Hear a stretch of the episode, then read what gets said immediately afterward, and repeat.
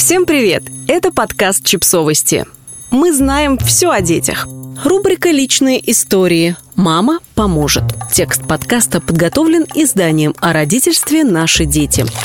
Мама накормит, мама обнимет, мама утешит, подует на разбитую коленку, заплетет косичку, донесет портфель, даст денег на кино и новое платье, наймет репетитора, устроит свадьбу, а когда у меня родится ребенок, будет с ним сидеть. Ведь это же мама, а теперь и более того, бабушка.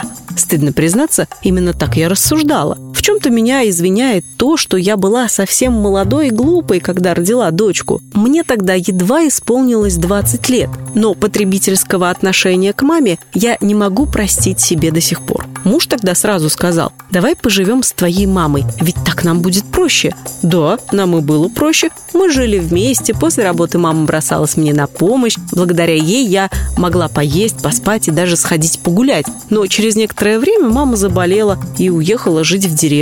Мне пришлось крутиться самой, ведь нужно было выходить на работу. Я нашла частный садик, куда моя дочь проходила ровно три недели, а затем начала болеть почти безостановочно. Я попросила маму приехать, сняла ей квартиру неподалеку от нас, чтобы она могла уезжать от нас и отдыхать. Но мы все равно очень много времени проводили вместе. И несмотря на то, что мама нам очень помогала, это стало меня напрягать. Когда я рассказала об этом на работе, коллега дала мне совет – найти няню. Другая коллега рассказала свою историю. С ее детьми тоже сидит мама, но дочь платит ей зарплату. Помню свое недоумение.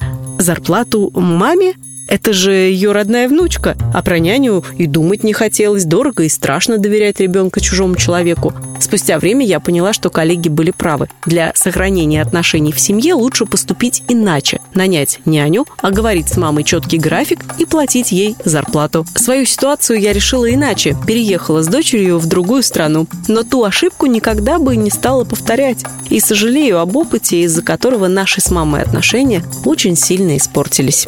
Подписывайтесь на подкаст, ставьте лайки и оставляйте комментарии. Ссылки на источники в описании к подкасту. До встречи!